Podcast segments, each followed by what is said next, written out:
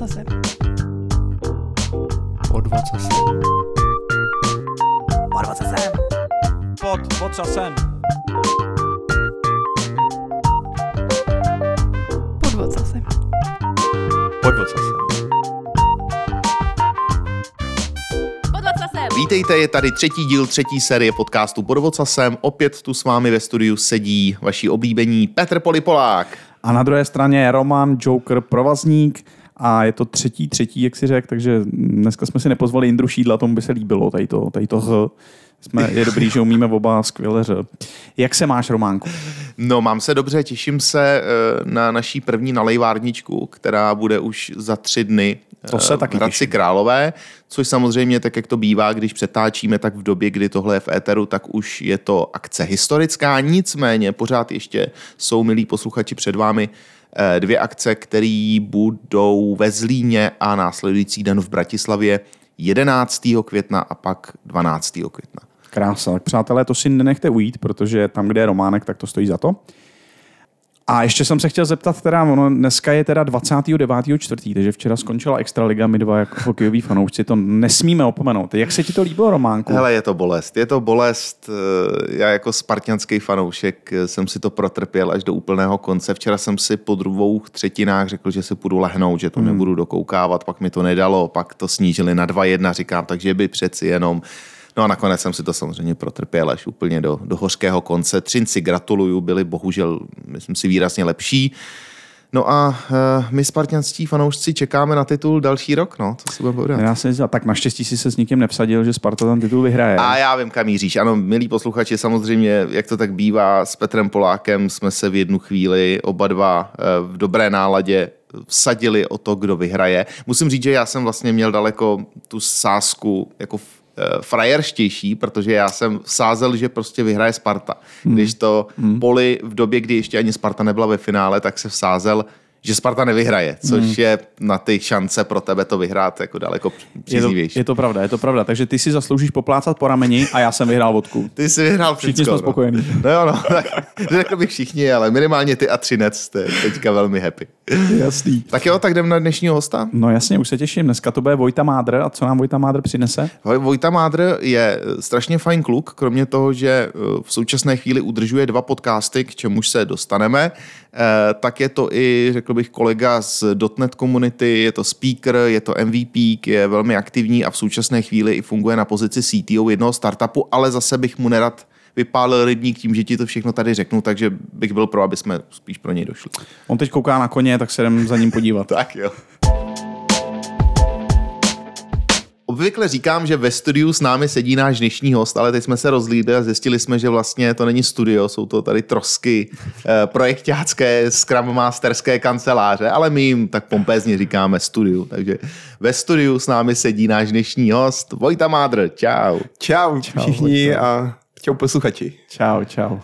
No tak Vojto, já jsem strašně rád, že tě po dlouhé době vidím, protože my jsme se naposledy viděli, myslím si, bylo to nějaký, sraz eh, dotnetích speakerů české komunity někde v nějakém pivovaru v Holešovicích, co si tak jako mm, pamatuju, kdy jsme právě spolu kecali jednak o tom, že ty chystáš další podcast, kromě svého tradičního, taky o tom, že eh, jsi byl v té době relativně čerstvý na tvý pozici. Tak prosím tě, co je novýho? Furt si něco, furt je něco novýho, no, tak uh, jak jsi zmiňoval, no, dělám teďka dva podcasty, do toho jsem CTO, do toho uh, pomáhám v meetupech, možná budeme dělat konferenci, no, je to hodně. Tak eh, prosím tě, dáme to úplně od začátku. Eh, Řekni mi, jak ses vlastně dostal k té své pozici, na který seš teď? Možná vlastně řekni, co děláš, kde děláš a jaká tam vedla ta tvoje eh, kariérní cesta.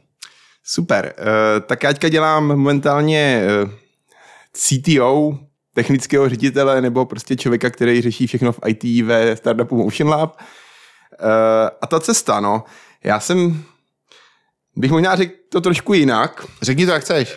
Uh, já jsem se mě přijde docela zajímavý, jsem vlastně v tom IT skončil, protože já jsem jako z čistě humanitní rodiny. Třeba moje uh, sestřička je doktorka historie a táta je geograf, takže a eh, vždycky se baví doma o počítačích, tak to je vždycky zděšení. Vždycky máma si, máma jak správnička vždycky eh, počítače má spojený s pirátama, teď Jasně. říká, tak ty piráti to změnějí, Eh, ty počítače, takže uh, mě vždycky bavily jako kromě toho, že mě baví tyhle ty věci, co dělají naši, jako historie, tak eh, do toho eh, jsem vždycky miloval počítačové hry, mm-hmm. takže takový typický, jsem asi v šesti letech viděl Wormseeky u svého bratránka a v tu chvíli, oh, wow, to, to musím dělat, tak uh, jsem nějak teda se zepřel uh, všem celé rodině, šel jsem teda na průmyslovku a tam jsem začal první jako kodit, nejdřív Turbo Pascal, Jasně. pak uh, právě jsem měl osvědčenou učitelku, která dělala v C-Sharpu, takže jsme si hráli v Visual Studio 2005, jo, to bylo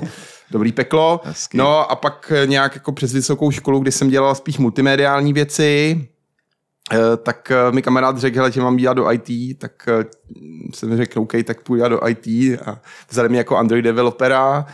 A tím, že jsem uměl nějak ten dotnet, tak jsem narazil na platformu Zamarin a druhá firma mě někde přetáhla, že pojď to dělat, on to tady nikdo v republice nedělal, tak a skončil jsem vlastně po všem možných startupech jsem chodil a skončil jsem vlastně tady Jo. u vás jako CTO uh, Motion Labu. Ocean Labu. No tak vidíš, tak to je krásná cesta. Je hezký, že eh, Vojta to mm, postavil tak, že vlastně jeho kariérní top je, že je u nás v podcastu. Jo, to, jo, jo. to, je, to je docela příjemný. ta cesta Děkuji. skončila Ta cesta skončila v podcastu. Tak. Eh, prosím tě, ještě teda k tomu, mě teda zaujalo, že ty jsi z humanitní rodiny a úplně ses jako takhle odpojil. Nechtějí tě vydědit nebo něco, nebo jsou teďka pišný, jo, že mají doma technického ředitele, nebo by maminka radši, kdybys furt byl v paragrafech. A... Uh, no, maminka mi vždycky eh, říká takový typický, uh, uživí tě to a když tě vyhodí z práce, vemou tě někde a já jí furt neustále říkám, mami, jako v IT furt chybí hodně lidí a asi chybět ještě bude, ale stejně to dostanu vždycky každý týden znova. Takže to a táta, ten si myslí, že uh, rozdíl mezi mnou a Elonem Muskem není zase tak velký, takže Tak to je skvělý. to je vždycky příjemný se s ním bavit. O tom, no. Ale to je super, když To je- se humanitní rodina ptá ajťáka, jestli ho to uživí. Jo, jo. to je super, protože většinou ty, ty memy jsou úplně obráceným směrem. No tak jo, hele, ty se uh, opřel o ten Zamarin, já tady samozřejmě mám jako sérii otázek, nicméně já se tě právě se Zamarinem mám spojenýho úplně od začátku, protože ty seš vlastně díky té technologii MVP, je to tak? jo. Jo, a pořád to platí, teda pořád seš MVP, pořád se tomu nějakým způsobem věnuješ, nebo už si to zahodil a už se věnuješ vyloženě tomu eh, té kariérní cestě toho CTO? Furt mě nevyhodili, takže furt jsem MVP a je to tak napůl, protože ono to MVP je hodně o tom, děláš prostě aktivity, když děláš aktivity, jenom pro diváky, aby věděli, co to vůbec MVP je, to je nějak, eh, nějaký titul od Microsoftu, jmenuje se to teď Most Valuable Professional. Myslím, že jo, aha. Most valuable professional, ano. A je to o tom, že vlastně propagujete Microsoftní technologie, nejste zaměstnanec ani Microsoftu, nebo nemám s nimi nějak maximálně podepsaný nějak NDAčko, že mi řeknou, že .NET 7 a co bude v .NET 7 o měsíc dřív, než vám to řeknou na buildu, mm-hmm. ale je to souč- prostě je to taková jakoby komunita, kde když děláte aktivity, tak se do té komunity dostanete. V podstatě to nejvíc, co můžete dostat, uh, uh, trošku nám zazděl COVID, což je MVP Summit, kde přijedete a můžete se vidět s těma produktovými týmama z toho Microsoftu. To teďka je spíš upozaděný, nebo spíš teď je to online, což není prostě ono, ale musíte dělat hodně těch aktivit a je tam těžký se dostat. Pak to udržení prostě děláte furt uh, přednášky, podcasty a tak dále a každý rok vám vyhodnotí, jestli to má smysl s váma nebo hmm. ne. Takže pořád se věnuješ Zamarinu, pořád to sleduješ, pořád eh, občas si napíšeš nějakou apku, chápu to správně. No, uh, sleduju to, apky teďka nepíšu, protože to si řekneme dál v Motion Labu, zatím jsme tam nenašli příležitost tomu napsat apku, ale furt na mnou chodí lidi a ptají se, jako mám to používat, co mám používat, uh, proč tam ten Xamarin má 15 technologií a tak dále. No to já tady mám vlastně jednu z mých dotazů je, jak na tom vlastně Zamarin v letošním roce je, jo? protože když se podívám na to, že bych chtěl na .NETu psát mobilní apku, tak to máš MyUI, to máš Xamarin Force, Uno Platform, to máš prostě strašně moc ještě dalších, dneska zase na mě vyskočil Avalonia, myslím UI je taky, taky možnost, jak to psát. Tak prosím tě, jak na tom teda Xamarin je, ještě třeba v eh, porovnání s těma ostatníma věcma, které se objevují jak houby po dešti? Já bych se možná posunul o krok zpět. No. Eh, Stejně jak ty říkáš, že tady 150 frameworků, tak si vemte jak .NET, je hrozný bordel. Jasně. Jo? Tak eh, máme tady .NET framework. Jo? Nedávno jsem se bavil s nějakým juniorem, který mi řekl, tak ten .NET budou zavírat. Jo? A tak eh, asi myslel právě ten .NET framework. Eh, Takže uh, on vlastně ten vývoj toho Zamarinu je v podstatě velmi podobný jako .NETu. Jo? Měli jsme nějaký Zamarin, měli jsme ten .NET framework, kde vlastně ty mo- mobilní apky vůbec nebyly možné. Prostě bylo přesně spojený s Windowsama a končilo začínalo to Windowsu. A pak jako parta tady frérů uh, si řekla, uděláme to na, budeme portovat ten .NET na Linux a právě díky tomu projektu vlastně vznikl vůbec Xamarin a nějaká vůbec myšlenka, že by mohli .NET na, na mobilních uh, těch technologiích. Pak uh, Microsoft vlastně koupil uh, koupil Xamarin jako ten startup s tím Monem a teď to jako spojil uh, dohromady s tím, .NET Corem, který se začal vyvíjet, protože už zase mu nevyhovoval ten .NET Framework. Takže mm. a uh, ono podobný, jak teďka říkáš na tom Xamarin, tak přesně tak, protože uh, vysloveně ze Xamarinu vylezly, klasicky si mohl psát uh, jako nativní aplikace v .NETu Xamarinu, že používal klasický UI z Androidu, iOSu a uh, na, tam tu sdílenou logiku a pak oni udělali teda Xamarin Forms, který byly, řekněme, můžete udělat tu jednotnou apku v rámci ZAMLu, vypadalo to podobně jako v tom VP, VPFK a podobně. Jasně. A eh, to je vlastně celý, tím jako vznikly ty Xamarin Forms. Myslím, že problém byl ten, že ty Xamarin Forms jako byly, eh, vyvíjely se docela pomalu, proto vznikly prostě taky side projekty, jako typu právě Unoplatform nebo Avalonia a ještě byl jeden problém, který jsem nezmínil důležitý, že Xamarin Forms má úplně jiný zaml než všechny ty ostatní zamly.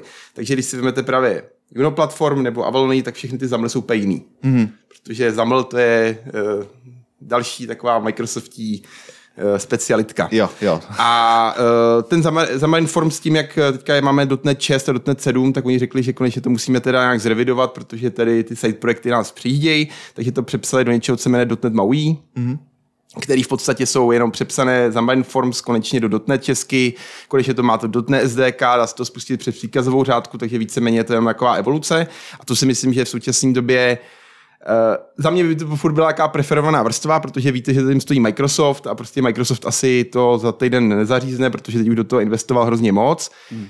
Pak ta Uno platform, ta vychází zase z nějakého WinUI 3, která, uh, který vlastně kopíruje UVP aplikace, ty Windowsové nové aplikace, tak uh, tam je vlastně ten rozdíl mezi Xamarin Forms a tím uh, a Uno platform je ten zaml, protože Xamarin Forms má jiný zaml než se ten WinUI 3. A potom ta Avalonia, ta má zase podle mě původní VPF-kovej zaml. Jo. No tak to jsi mi to teďka moc teda nepomohl, abych pravdu řekl, protože já jsem si říkal, že konečně budu vědět, když to budu chtít zkusit, kterým směrem se dát. A teď mi ten vějíř tak jako roztáh do šířky. Takže jednoduchá odpověď. Po čem mám teďka skočit? Potřebuji si napsat debilně jednoduchou aplikaci, ale chci si ji zkusit na dotnetu. Furt se bavíme o mobilní aplikaci. Jo, jo, samozřejmě, samozřejmě, samozřejmě. Mo- mobilní apka. Uh, to je otázka za milion, ale já bych šáhl pod furt po tom .NET MAUI, protože jsme se konečně dočkali, že by .NET MAUI měla být uh, release kandidát teďka, takže já bych asi šáhl furt .NET MAUI. Mm-hmm. Nicméně, pokud jako píšeš UEPčkový apky a líbí se ti, tak bych asi šáhl pro Unot platform tu Avaloniu, tím nemám úplně zkušenosti, ale myslím, že ta jako zatím stojí jako nejmenší subjekt z těch tří, tak tam bych jako by se spíš bál. Mm-hmm. OK, dobrá, no tak jo. Tohle máme vyřešený, já už teda vím, po čem skočit a teďka, když tebe tady mám jako odborníka, MVPka za, za tyhle ty technologie, máš už nějakou zkušenost z toho, že opravdu si takovou aplikaci dostal až do produkce? Protože my samozřejmě, že tak hrajeme si deno denně, děláme ty apky jenom, aby jsme si něco vyzkoušeli, ale do další věci je strčit to nějakému zákazníkovi, aby opravdu deno denně s tím pracoval. Jak to máš? Sám za sebe jsem v životě si žádnou apku nevydal, ale samozřejmě pro všechny firmy, co jsem dělal, tak jsem dělal několik už dohromady minimálně 20 plus APEX jsem měl ve sporu a jakože fakt, který se podle mě doufám používají dodnes. Takže jo, hodně, hodně jsou to korporátní apky, mm-hmm. protože jak ten .NET eh, víceméně eh, furt má jako korporátní technologie, asi moc fancy startupů s .NETem nenajdete, tak uh, typicky jsem třeba dělal pro jednu nejmenovaného prodejce aut a tam to měli interní systém .NETu a právě tomu dělali mobilní apky, jo. tak za mě byla absolutně jasná volba. Napsali v tom prostě asi šest uh, apek, jsem to dělal s tím vývojářem, to bylo super. Nebo jsme dělali apku, která měla sdílený systém napsaný v .NETu a my jsme k tomu psali vlastně tu mobilní apku jako UI A to bylo pro třeba dělání, ovládání pekáren. To bylo takový Tak zajímavý. to, to, je to zní cool. To je dobrý. Eh, Pak jsme dělali velký auditní systém pro, uh, si řeknu, pro firmu Honeywell, to jsme taky dělali na Zamarinu, s tím, že eh, tam se řeší celá synchronizace s Azurem, prostě mi napsal někdo jiný, my jsme se řešili to UI, takže na tyhle, hlavně ty interní apky pro, jako řekněme to B2, B2B, je to super. Psal jsem jednu velkou B2C v jednom startupu, který momentálně už neexistuje v likvidaci.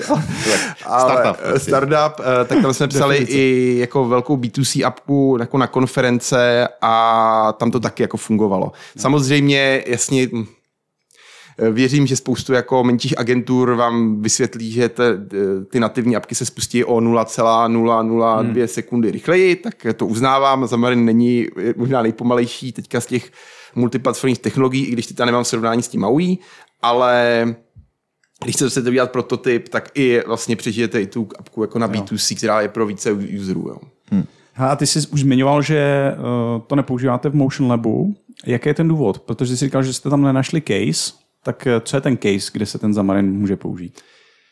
právě jako pro mě jako kdybych teďka dělal, jako je to cokoliv, eh, ideálně, když máte dotnetový tým, jo, mám dotnetový tým, nemám uh, žádný reaktí tým, mám fakt tam dotnětáře, ještě ideálně si píšu v Blazeru uh, we, web, mm-hmm. tak si myslím, že Xamarin je jako úplně jasná volba, protože tam prostě schánit uh, spoustu, třeba mám kamaráda, který píše právě v Zamarinu a tam fakt dělají v dotnetu úplně všechno a ten to prostě syká jak baťa z cvičky, ty zamly asi můžu říct, kde, nepo, kde bych asi Xamarin nedoporučoval, jako pokud eh, byste dělali nějakou velkou, jako třeba čep, mm, nějakou velkou výkonovou apku typu, já nevím, třeba Facebook nebo něco hmm. takového, tak tam bych uh, z, asi vám to nedoporučil spíš, protože tam bude hodně o ten výkon a, myslím, a hlavně může, v Xamarinu se kolikrát může stát, že tam chybí třeba nějaký security apíčka, protože to tam Jo, nikdo jo, nedopsal, furt je to jako, ta technologie je vlastně jenom v rychlosti postavená tak, že on, eh, vy, vy tam provoláváte v podstatě přes .NET API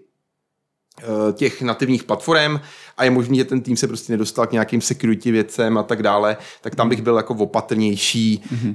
po případě si to budete muset dopsat eh, sami. Jasně. No ale jak tak poslouchám, tak ty zkušenosti eh, se tak jako zatvářely, jsem se ptal na tu produkci a máš za sebou desítky apek ve skutečnosti. Tak to, je- to je super. Já si pamatuju, že jsem kdysi, ale to už je opravdu hodně dávno, viděli přednášku, kdy nějaký člověk, eh, Čech to byl, to si pamatuju, ukazoval aplikaci napsanou právě mobilní v Xamarinu a chlubil se tím, že snad přes 90% toho kódu bylo vlastně v shared, že to bylo společný pro všechny platformy a pak akorát měl ty tenunký vrstvičky, kde měl teda Androidí, kde měl eh, Appleovskou, kde měl i ty v té době, myslím, že i Windows Phone a ukazoval, že vlastně těch zbývajících 10% je, je pro každý ten specifický viewport nebo pro každou tu specifickou prostě ten device. Je to tak ve skutečnosti, když se podíváš zpátky na těch svých x desítek apek, co jsou, co jsou ve storu a ještě žijou, nebo to je jenom takový jako reklamní triček? Jo? Zajímá mě opravdu zkušenost člověka, který má ty ruce špinavý od toho z produkce. Se, já jsem teďka měl o tom taky zajímavou debatu a to asi ta odpoví. Ehm, Může to tak být, Ale ale uh, otázka je, kdo ti to bude designovat tu apku. Jo? A teď jsou dva takový druhy lidí obecně v mobilních apkách. Jo? Hmm. Jedni říkají, apka by měla vypadat na Androidu a iOSu úplně stejně, měla by se chovat stejně a prostě tak to je. Druhý říkají, to je přece jako máme Android, má material design, eh, Cupertino design je na iOS a prostě musí to být vypadat jinak. A teď já jsem viděl desítky uh, dotazníků, co se ptal za Marin Team, že máme to teda udělat uh, stejný všude, anebo to má být jako nativní na tom a nativní na tom. Jo? A vždycky podle mě vyhrál v všech anketách, že prostě nej, důležitý je, aby to vypadalo prostě uh, perfektně jako na Androidu podle Androidu a iOSu podle iOSu. Teď jsem se bavil s jedním člověkem, který mi nadával na Xamarin, že právě to nejde, že, že chce, aby ta apka vypadala všude stejně a ten. Xamarin mu to jako nedodává. Jo? I když oni to nějak začali implementovat, ale Oni tam mají nějaký jako materiál eh, nebo nějaký designy, takže to jako jde, ale není to tam jako hl- hlubě strčený. A teď od toho designu bych se odprostil, pokud jako chceš mít jako, řekne, někdo ti udělá design, třeba nějaký nevím, interní apky, která chceš, aby vypadala, jako přežiješ to, že na Androidu to vypadá trošku jinak, tak si myslím, že těch 90% kódu jako zvládneš. Hmm. Pokud tam někdo ti myslí nějaký šílený animace, tam už uh, to tak jednoduchý není, i když uh, Xamarin podporuje nějaký Skia Sharp, tak si můžeš nějaký Skie, jak je na tom založený i Flutter, jako udělat nějakou animaci, mm-hmm. tak to může vypadat stejně, ale tam už musíš, jako kolikrát už musíš si třeba dělat, dopsat nějaký renderer a tak dále.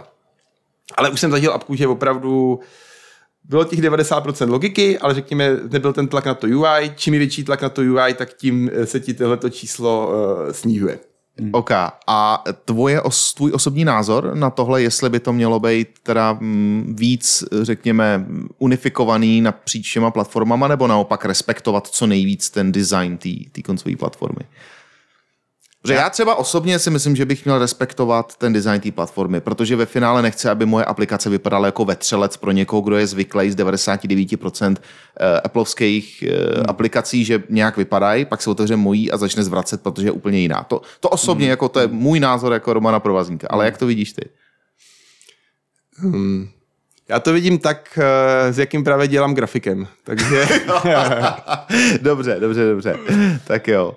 Tak asi to je otázka nákladů, ne? Protože pokud jako to UI jako nepotřebuji v interní aplikaci korporátu třeba tolik řešit, tak pak asi dává smysl použít 90% z toho, z toho zamarínu a prostě moc se s tím úplně neprdět. Určitě, jako je to otázka nákladů a ono, eh, já si trošku rejpnu do mobilních apek, jo? ono možná dřív, před, já jsem dělal mobilní apky vlastně sedm let eh, a dřív to bylo, nebo skoro osm, eh, dřív to bylo hodně o tom, že se řešili právě jako, eh, že to je, eh, tam dodávali ty databáze a bylo to ten hrozný uh, hype, že vlastně mobilní apka funguje samostatně a to.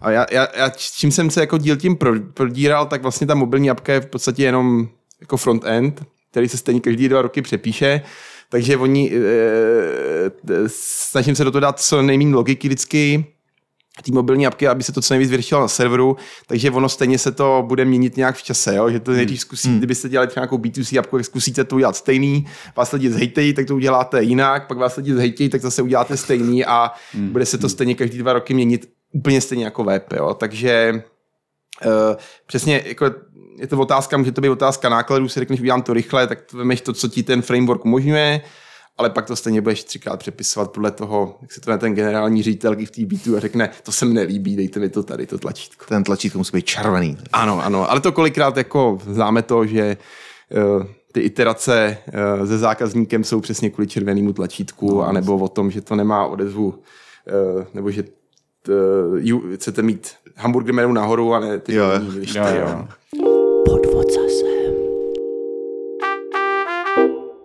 Tak Zamarin jsme probrali, myslím si, od spoda nahoru, eh, ze všech stran. Eh, dozvěděli jsme se spoustu nových věcí, možná už i já tuším, kterým směrem jít, co vyzkoušet. No a teďka pojďme na to tvoje aktuální, na tu tvoji pozici CTO ve firmě Motion Lab. My jsme ji vlastně ještě vůbec nepředstavili, tu firmu, neřekl si nám ani vlastně, co děláte, ale jenom víme, že to je startup. To znamená, možná začnu trošku z boku, když je to startup, je vás tam pět, nebo kolik vás tam je?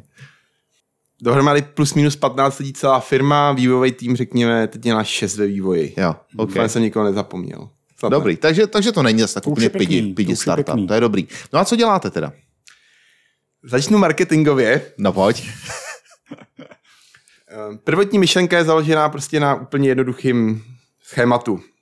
Představte si, že vy dva jako starý NHL, NHL odborníci. NHL odborníci a pařiči NHL, budete do toho, přejete přes to, před to, plánujete jít do toho JRCčka, teď tam jako vstoupíte a tam obsluha si vás všimne a řekne ahoj Romane, ahoj Poli, jak se dneska máte, tady viděli jste, se hráli NHL, tak já vám tady nabídnu k tomu uh, FIFU nebo něco dalšího.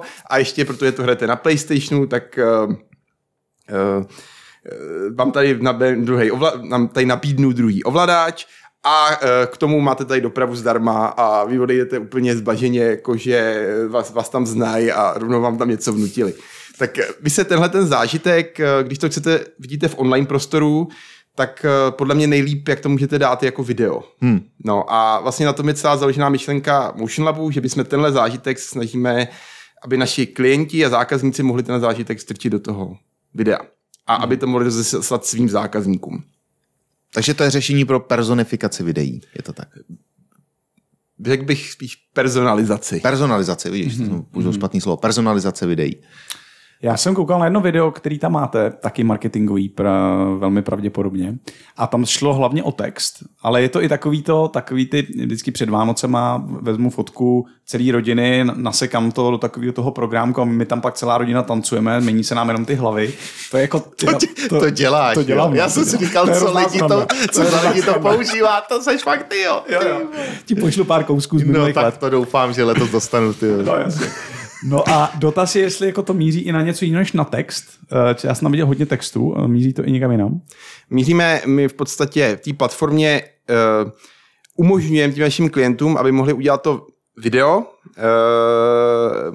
může, může tam přidat zaprvé ten text, jak jsi zmiňoval, pak tam máme voice overy, to znamená, že ti to osloví tím tvým jménem, to může to video, mm-hmm. pak uh, samozřejmě nějaký call to action tlačítko, uh, potom tam máme mapy a obrázky, že tam můžeš vložit jakoby speciálně ten obrázek uh, podle toho, pro koho je to udělaný.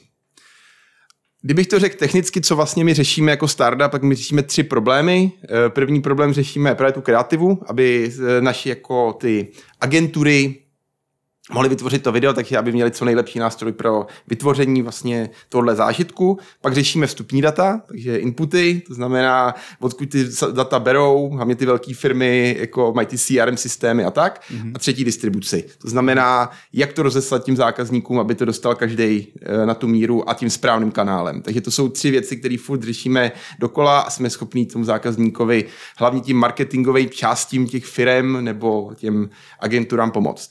Tu kreativu myslíš ve smyslu, že eh, připravujete podmínky pro to, aby jejich kreativci to mohli dělat, nebo vy i děláte kreativu toho konkrétního videa? aby to mohli dělat i kreativci Jo. a konkrétně my použí, eh, jakoby pro, máme plugin do Adobe After Effects, Mhm. do takový střihového programu, kde vlastně tyhle ty věci, jak jsme se teďka bavili, třeba ty voice-overy teďka, eh, nebo ty texty si mohl dát do toho určitého místa a my to potom umíme jako spojit a řešit s, těma vstupníma datama a rozeslat to. Eh, Ty jsi zmínil zákazníky, jaký máte zatím největší ryby, jaký jste ulovili jako startupisti? Eh, největší ryby eh, Jestli můžeš to vůbec říct, ale Určitě, jo, určitě. Uh, já bych řekl tři segmenty a pak řeknu zákazníky. Ok. Máme takový tři hlavní segmenty. První jsou uh, banky, jako FSI obecně, takže tam bych zmínil Českou spořitelnu, uh, pojišťovny jako Incia, Unika, ČSOB jsme něco dělali a uh, na tomhle. Potom dru- druhý sektor je, jsou e-commerce, takže mm, Notínem jsme něco dělali, velký kampaně, A další? a, a další. Eh, další mi vypadly. Já se ještě zamyslím. jestli se mě... No, jako not, Notino bylo největší, tak Notinem. OK. A třetí jsou, eh, že se právě přímo jdem do těch agentur, který potom dělají pro ty různý zákazníky eh, jejich připravu to video. Tam jsme třeba dělali s agenturu McCann, nebo jednáme s Wunderman, Wunderman Thompson a takovýma těma velkýma mm. rybama na jako, tom českým, ale i zahraničním trhu. Takže vy kompletně pokrýváte teda uh, celou tu cestu, kdy já u vás zaťukám virtuálně a řeknu, potřebuju video, nebo mám tady video, ale potřebuju, aby se mi tady na dveřích místo Petr Polák objevil Roman Provazník, protože to bude pro Romana, on z toho bude mít radost. A od vás potřebuju, abyste mi uh, to zajistili, aby to video takhle bylo vygenerované v několika verzích, je to tak? A ještě, abyste mi ho jako doručili. Je to, to Přesně správně? tak. My jsme prostě platforma, ono, ta naše snaha je, aby si to udělal ideálně sám. Hmm, dáš tam to video, stáneš si, dáš, dáš si to do Adobíček, tam si uh, přidáš, kdybys to chtěl měnit, nahraješ k nám data a potom si u nás nastavíš tu distribuci. Jasně, to vždycky bylo zaklínadlo škálovat, škálovat, takže si to udělá ten klient sám, jasně. A to znamená, že fungujete na nějaký bázi subscriptionu, nebo je to per projekt, se platí nějaký prostě poplatek? Uh, máme s, uh, teďka v tuto chvíli, možná se to bude měnit, znáte to, Jasně. ale v tuto chvíli uh, máme nějaký fixní poplatek za ruční používání té platformy, plus si zákazníci doplácejí ty videa podle toho, uh, mají asi 10 tisíc, mají v tom základním a pak si doplácejí videa podle toho, na kolik si chtějí cílit. Jo, takže to mm, podle počtu těch cílů, těch eh, jako variant těch person, person to je strašný slovo, Eh, prostě těch variant. Ano. Vyhnu se tomu slovu. Jo. Jo, OK, OK. No a když ty jsi CTO, eh, co, tam, co, co to vlastně znamená? Co je náplň tvý práce? Jenom si tam honíš ty svoje ovečky, nebo máš otevřený vizuálko a píšeš taky, že my jsme to možná neřekli úplně explicitně, ale myslím si, že posluchači už to pochopili, že Vojtův hlavní směr je .NET, Microsoftí technologie, takže předpokládám, že vizuálko nebo Rider bude asi jeden z tvých jako editorů, se kterými pracuješ denodenně, pokud tomu tak vůbec je. Takže programuješ ještě? Programu, jako uh, já nejsem úplně první programátor Motion Labu, uh, když já jsem se vlastně míjel s tím člověkem, co to dělá původně a pak jsme to celý přepsali. a, To je klasika. ale jako furt se držíme toho dotnetu, takže furt uh, programuju, i když čím dál tím míň a píš teďka a mám vlastně rozdělenou roli, my máme vlastně takový, abych to ne, sice jsem zvaný CTO, ale mám rozdělenou roli s kamarádem Davidem Malým, kterým chodem dělám konference a tak u nás dělá, on je product owner, že my máme vlastně v tom IT takovou sdílenou roli, že já prostě tam řeším takové ty technické věci, Azure hodně řeším a vůbec to, aby jsme to vygenerovali, aby to nespadlo a to. David řeší ty produk, produktové věci a pak ty další lidi vlastně pracují více mě to rozvíjejí, to, co jsme tam jako my nastavili z toho začátku. Hmm. No. Takže jste v tom Microsoftním programu pro startupy, uh, používáte Azure tímto způsobem? Už nejsme, už byli jsme v tom, Jasně. ale uh, ano, jsme kompletní infrastruktura jako je Azure, takže uh, jsme i silver partner Azure. Hmm. My, když jsme si volali, tak ty jsi zmínil, že s Azurem byly i nějaký fakapíky. Tak můžeš, uh, můžeš, jako nemusíš, jo, ale jestli můžeš zmínit nějakou vyloženě jako špatnou zkušenost. Protože já třeba osobně jsem jako fanda Azure, mám to rád, ale rád si poslechnu i nějaký pekelný storky. Tak uh, klasika, co jste řešili někdy s podporou Microsoft Azure? Jo, hele, jednou. Eh, navýšení svého limitu na nějaké vytvoření nějakých Kubernetes instances, eh, což ve finále vedlo k tomu, že mě vysáli kartu asi za den, jo, takže to, tohle v tomhle byli docela pružný, musím říct. No, no, no, tak eh, to já si s nima píšu tak každý dva měsíce na nějaký téma. Jako těch fuck už bylo dost. Jeden mě napadá, protože my na Azure vlastně klíčovou věc, kromě nějakých app servisů a těchhle těch eh, klasických věcí používáme něco, co se jmenuje Azure Batch, eh, tím jako používáme na to škálování těch videí, což je nějaká technologie, kde dostaneš eh, na příděl podle tvé škálovací formule spoustu virtuálních strojů, klidně jako bavíme se tisíc plus, který se ti najednou spustí a na to my jako vytváříme ty videa, protože prostě je potřeba škálovat. No a ten Azure Batch je jako fajn technologie, ušetří to spoustu práce, než si tady prostě psát, jako vlast, nemůžu si představit si tu serverovnu, kde prostě odebíráš a přijdeš, potřebuješ ten výkon prostě v tu chvíli. Na druhou stranu Uh, na tom asi nedělá moc velký tým v Microsoftu, i když je to velmi rizikový a vlastně všech, spoustu těch fuck se právě točí kolem toho Azure Batche, s tím, že je, třeba právě jsme měli jeden velký fuck up, že my jsme zapli ty, měli nějakou větší kampaň, zapli jsme ty virtuálky, Samozřejmě limity nejsou, všechno ti na Azure dají a uh, měli jsme například asi tři tisíce strojů a teď najednou takhle koukáš na, na tu obrazovku, normálně ti to má padnout do toho running nebo starting yeah. a teď nám ti to spadne do unusable. A teď nám tam padlo takhle ne jako uh, řekněme 10 strojů, ale jsem zkoumal asi tři, měl jsem tisíc plus strojů, tak řekněme dvě třetiny z toho takhle padly do Unusable. Ty krás. S nějakou exceptional. A teď jako virtuálky pro posluchače jsou nejdražší věc, co na Azure můžete mít. Jasně. Takže teď vám to takhle jelo a teď vám přemýšlíte, jestli to máte killnout, nebo jestli máte pokračovat dál. Tak jsme to dojeli, díky bohu kampaň dopadla dobře. No a teď uh, řešíte, jako, že tam asi bude nějaký problém. Takže napíšete na podporu, a teď jsme se tam handrkovali o to, že nám to fakt spadlo a oni nám říkali, říkali my nemáme z toho ani logy, ani žádnej nic. Takže bylo takové dokazování, ale díky bohu uh, i musím poděkovat tady místnímu Microsoftu. Vřele doporučuji každému, kdo dělá s Azure mít dobré vztahy s místním Microsoftem.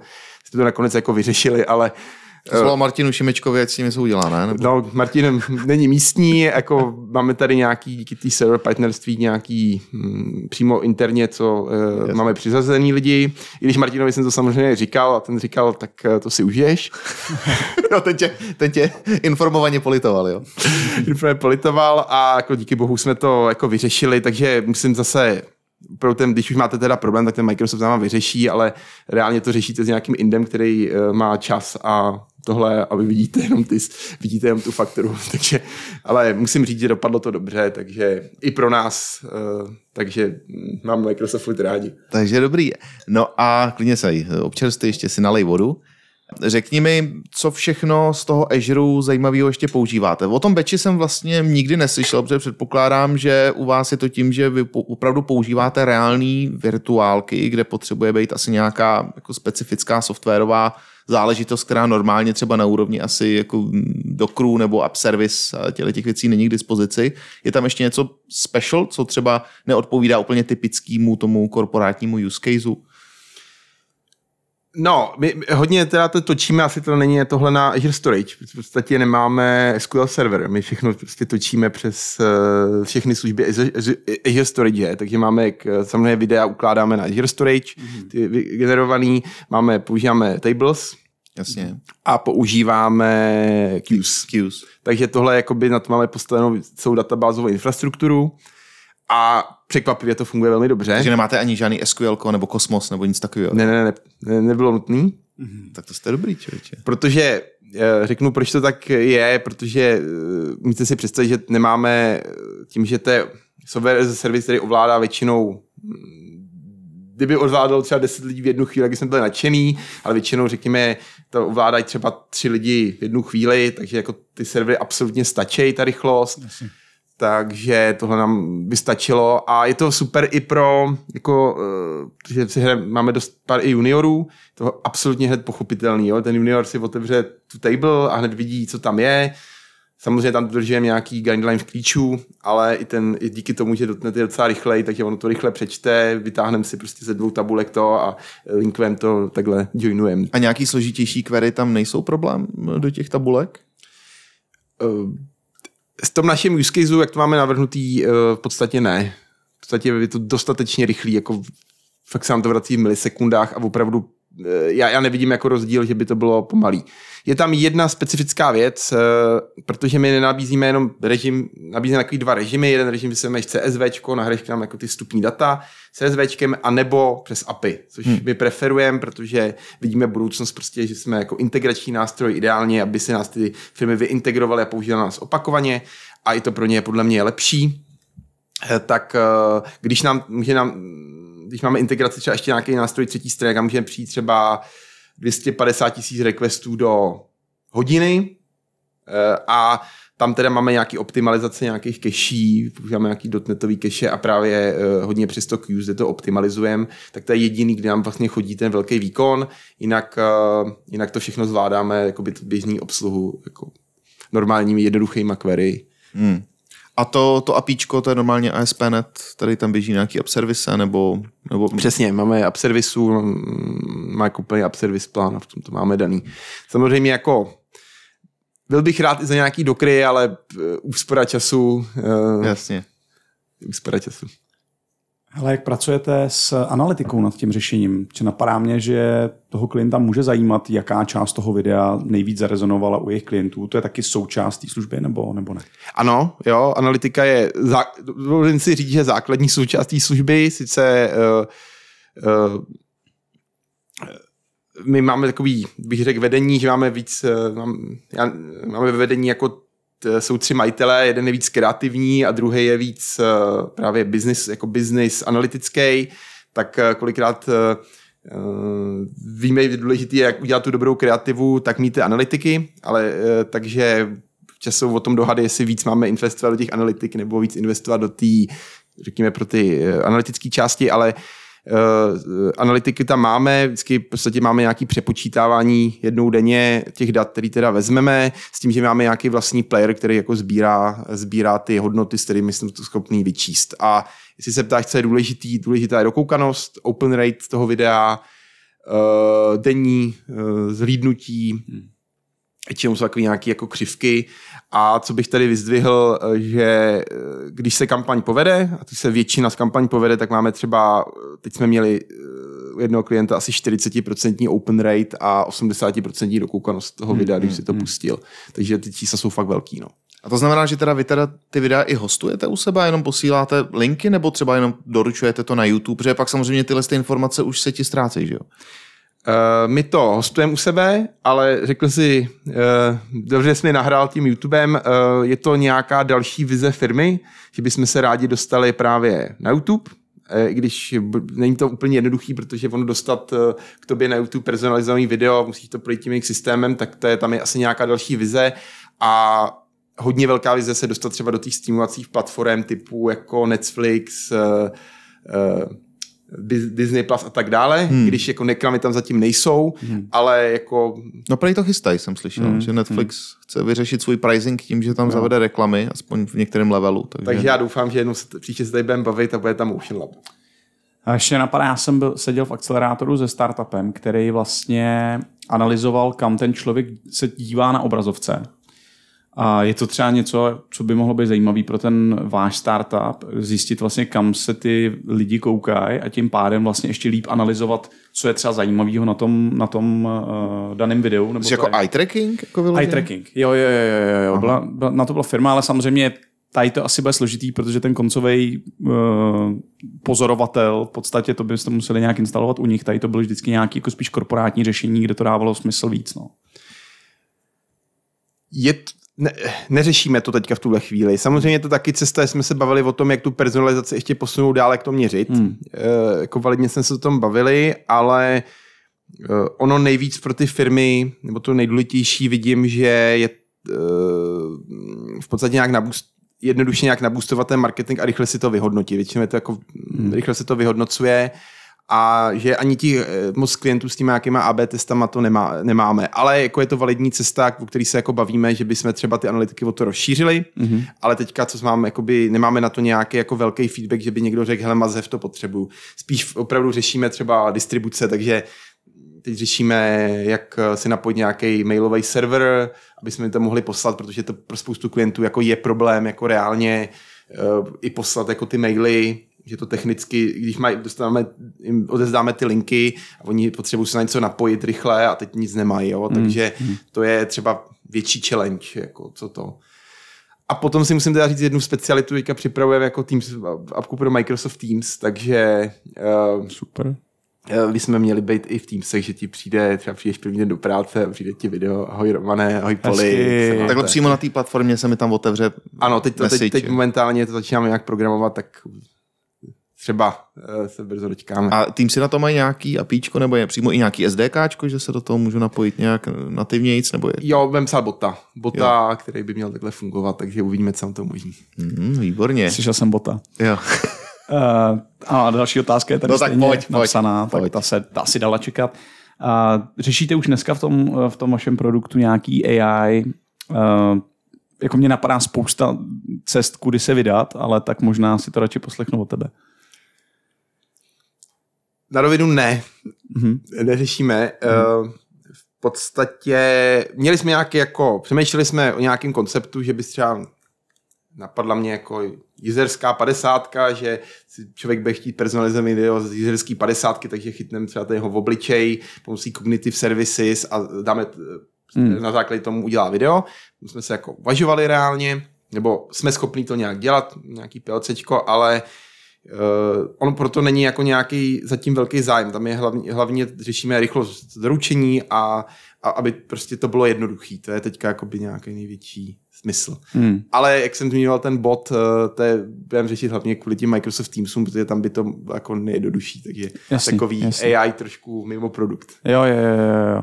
A ani jako máte tam třeba nějaký, v nějaký pipeline, prostě třeba long term, jestli tam něco takového bude, protože chápu, že dneska, jak jsi říkal, třeba v jednu to používají tři zákazníci, ale pokud by to měly být stovky tisíce, tak těch dat samozřejmě bude mnohonásobně víc a pak už se z toho třeba nějaký paterny vyhledat dají já nevím, třeba si zjistím, že ve 49. vteřině by bylo fakt super to tam jako nabustovat to video něčím zajímavým, protože ty lidi tam se zjistilo, že mají jako nejvíc, uh, nejvíc jako pozornost. Jo.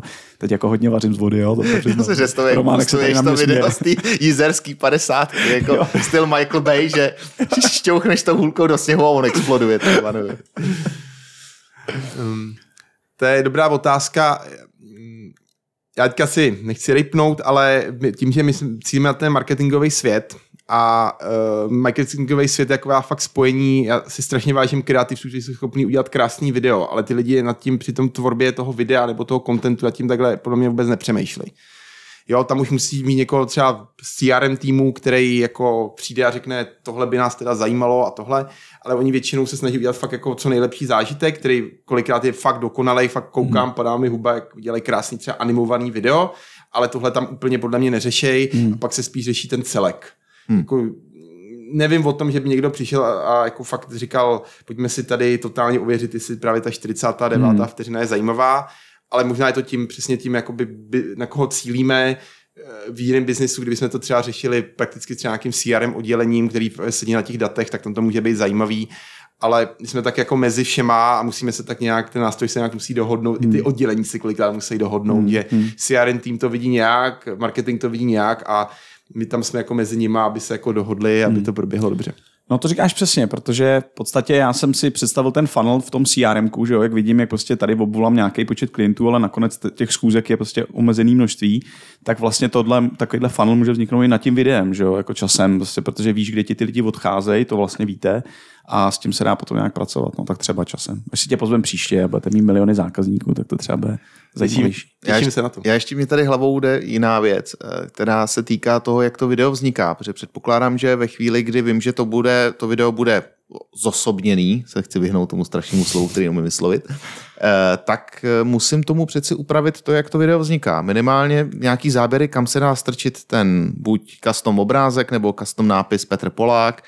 Máte k tomu i nějaký třeba guideliny pro ty tvůrce těch videí, na co si dávat pozor a tak dále? Jo, máme, uh, respektive, kdybych řekl ten proces hrozně zjednodušeně a bavíme se tady, že uh, optimistická doba je 4 až 6 týdnů vůbec, kdy ta kampaň vyjde, tak uh, většinou to je tak, že eh, první se projede v podstatě, co od těch zákaznících mají, takže se nastaví nějaký parametry, který vlastně chceme vůbec můžeme nabídnout na těch datech, pak to jde k nějaký produkční firmě, Eh, tam eh, k tomu právě sed- sedne nějaký ten kreativec, který to jako udělá, nebo se to natočí, pak se to natočí, pak se sedne nějaký after, který to, který to tam dodá a pak je bitka právě s tím, mm,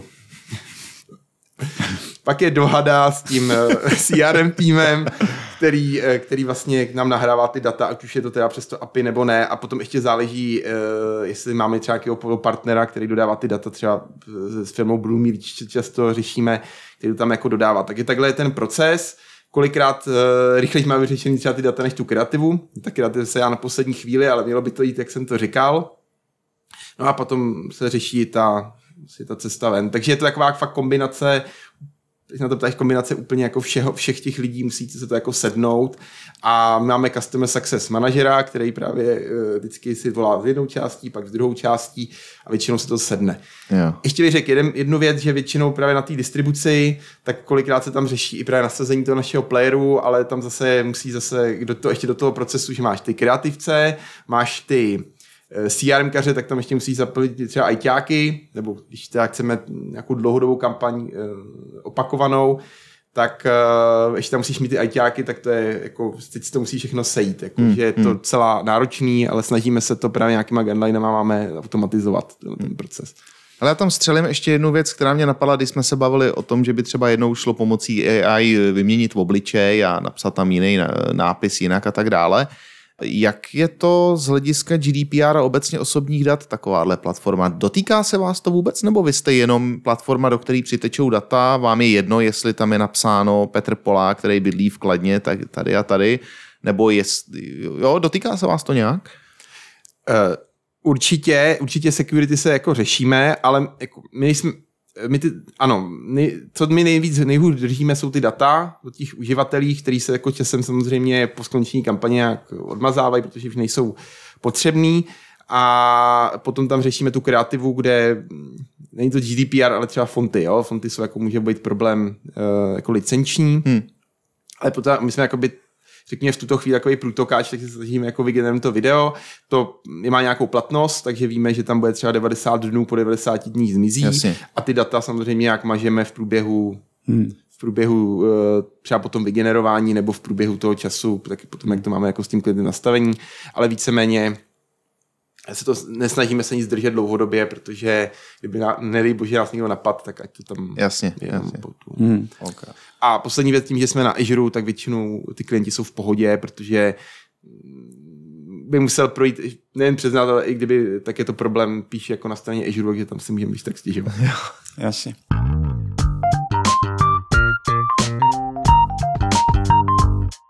Ještě by mě zajímalo, eh, když se podíváme na ten současný backlog, který máte, tak na čem eh, ty tvoji programátoři teďka vlastně dělají? Jo? Co se tam dělá za featureky?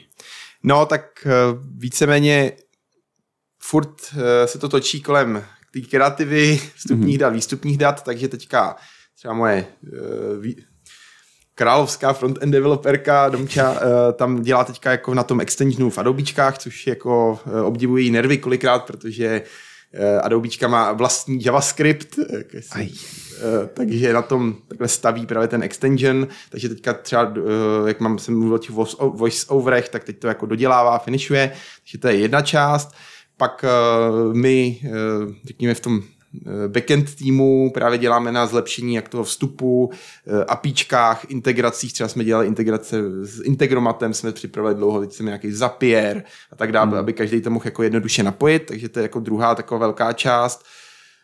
Eh, Ty analytiky vylepšujeme, No a vše nedílnou soutěž, to musím říct, máme web, eh, kde nemůžu zapomenout, že eh, tím, že jsme software as a service, tak furt se dělá nějaký změny na webu, tam mám dokonce jako alokovanou developer, která fakt je jenom na webu a seká každý den jako nějaký úpravy na webu mm-hmm. a eh, i integruje vlastně tu platformu s webem, jo? takže máme třeba si u nás můžete vygenerovat to pers- personalizované, personalizované video přímo na tom webu, takže mm-hmm. taková nedílná čous, eh, součást, takže takhle Takhle tak. A jinak stekově ještě můžu říct, že my jsme vlastně React nahoře, vlastně React Node, eh, Next.js, mm-hmm. jsme nahoře a dole jsme prostě .NET no, a Azure. To je dobrý, nahoře a dole. Vždycky se dala frontend a backend, ale nahoře a dole, to je dobrý. Eh, Z toho, co jsi říkal, eh, jsi tam sama vývojářka ve skutečnosti, takže to je nějaký váš jako plán, že budeš mít jenom ženský tým, nebo nějaký side effect toho, že to je třeba víc kreativní obor sám o sobě, nebo Uh, ne, uh, to je prostě přirozeně. Uh, prostě holky jdou za Vojtou. No, uh, my vypíšeme inzerát a napíše vám jako uh, z toho je víc než 50% ženy. to je super, ale ne. nevím, čím to jako děláme, možná tím, že jsme tam jako historicky, vždycky tam nějaká uh, holk, uh, žena nebo holka proběhne. Jako super to je. Uh, teď, teď momentálně teda chlapů mám víc uh, výjimečně, ale eh, mám vlastně dvě developerky a jsme tam vlastně čtyři developeři, ale tím, že se to střídá, třeba jsme měli testerky, které nám tam jako přišli a odešli. Ale nevím, nějak asi, jak říká jeden známý, že ta, tím, že jsme firma, kde jsme jako asi dívky friendly, Aha, tak asi už se k nám jako automaticky nějak hlásej, nevím. to je super, to je super. No a tak když už jsme to otevřeli, eh, ten hiring proces, tak eh, jak se vám schání obecně kandidátky, protože bavme se už rovnou, že už kan, chlapi nás nezajímají, jak se, jak se schání kandidátky do... Mě v práci vašeho- sežerou zase, jo. My vždycky procházím ty životopisy a vždycky uh, se na mě podívá kamarád David a říká, další ženská. Ne, to je potřeba, je potřeba víc žen v IT. Ano.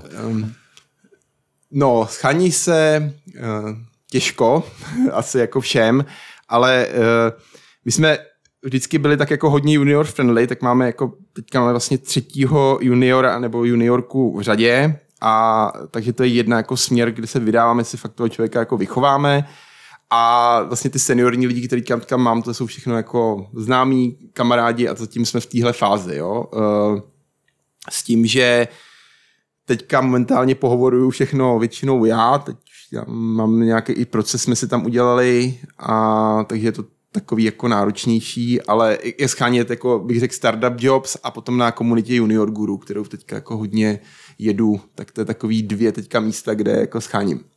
No a třeba nějaký nový podcast by ti v tom nepomohl?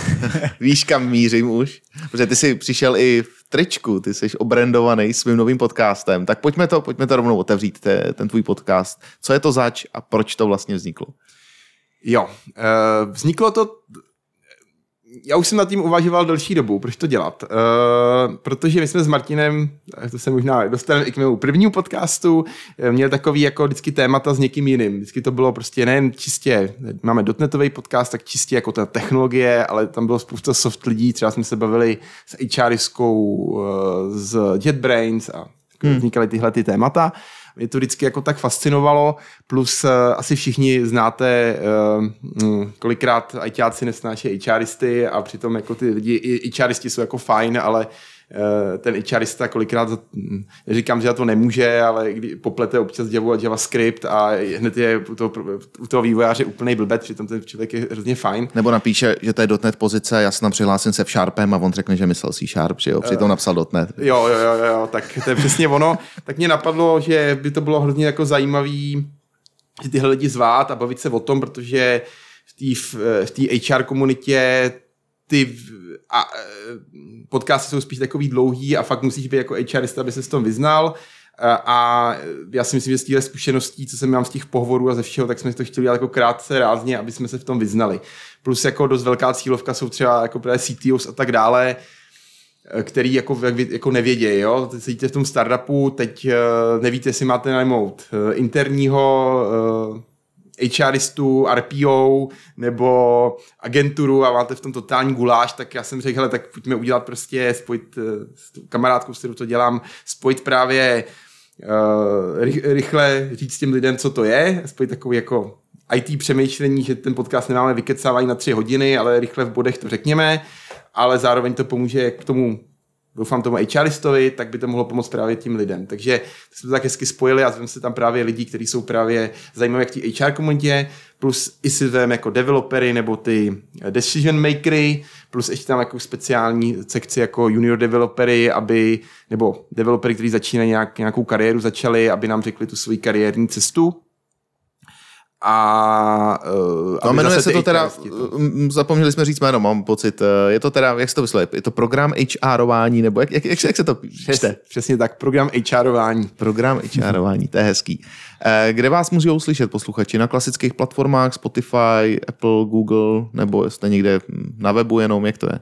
Stejně jako vás. Stejně jako nás. Takže, takže mm, máme web, web, který máme postavený na nějaký platformě Buzzsprout, jako řeknu, takže buď Buzzsprout playeru, anebo klasický Google, Apple, Spotify. Spotify asi poslouchají lidi nejvíc, když hmm. řeknu, to je takový teďka nejvíc hmm. fancy.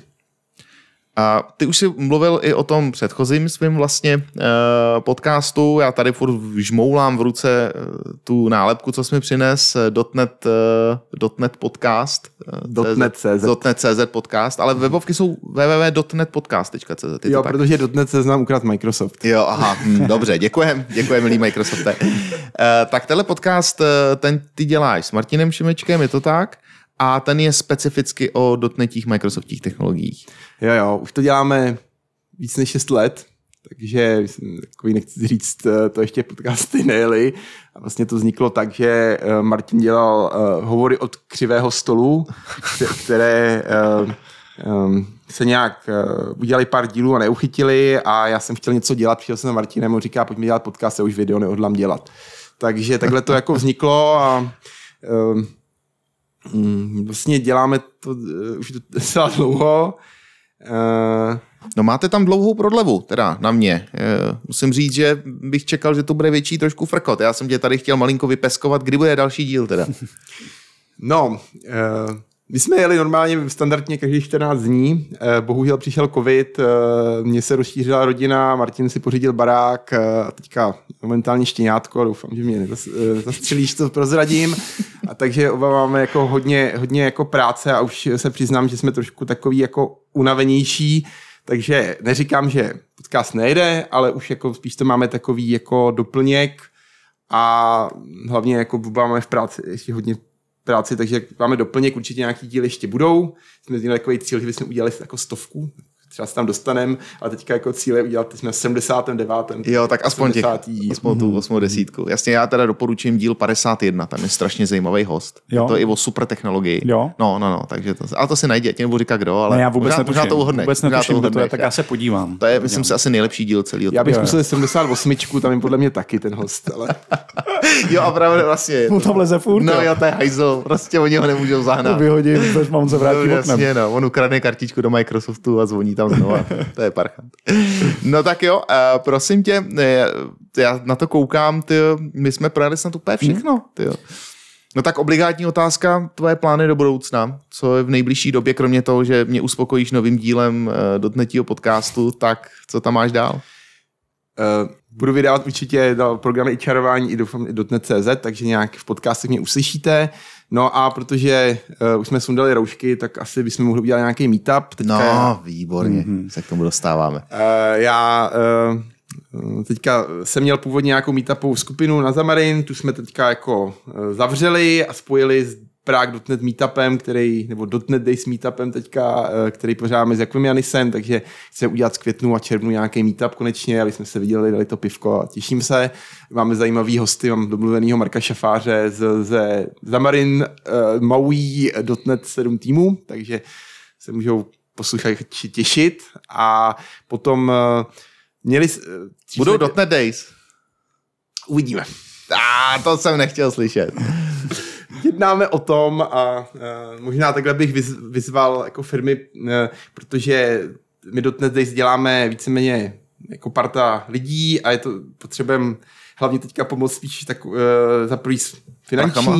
určitě, ale i takovou, uh, když má firmy, má nějaký community manažer, jak by nám pomohli jako s a tak dále, takže řešíme spíš takovou, aby jsme to mohli zorganizovat, pomoc organizací i pomoc s penězma, ale jinak bychom to rádi udělali, uh, takže pokud by se nějaký firmy chtěli zapojit, slyšej, do .NET Days, dejte si .NET tak, uh, a, tak se s náma spojte a uh, věříme, že uděláme druhý ročník. Tak já si půjdu za Luckou, ty jsi žmoulat čepici, ty jako... Utíkej. jestli, jestli by tam něco nenašla pro .NET Days, protože to je super konference, tam mě bavila, to byla, byla fakt dobrá. No tak jo, tak prosím tě, uh, Vojto, já jsem strašně rád za prvé, že jsi dorazil, že jsme se konečně po letech zase viděli. Já jsem doufal teda, že mě víc nabejtíš na nějaký restart těch postcovidových komunit eh, dotnetích v České republice, ale já, jak tě znám, ono to dopadne, něco bude. Každopádně, ať se ti daří, ať všechno frčí tak, jak eh, doufáš, co nejméně fuck upů na Azure. No a zase někdy. Ať to šlape se startupem. Díky moc. Díky. Díky za pozvání. Čau, čau. Podotaz. Opět parádní host našeho podcastu. Musím říct, že Vojta se mi líbil především z toho důvodu, že zaměstnává ženský a i to jsme si neuvědomili, i ten svůj HR podcast dělá s ženskou. Já jsem si kousek pouštěl a je to tak, takže to jako opravdu eh, tu osvětu dělá fantasticky. Ne, Vojta je inkluzivní jako málo kdo, je to super. Jo, jo, jo. Bylo to zase zajímavé, co, se- jako, co se k tomu dá říct. Uh, já jsem Zamarin taky se neznal, takže já jsem se poučil a naučil nové věci, takže doufám, že i junior, uh, juniorní posluchači si z toho odnesou to, co, to, co si odnes, od ní chtěli. No a my zase za 14 dní? My zase za 14 dní budu se těšit.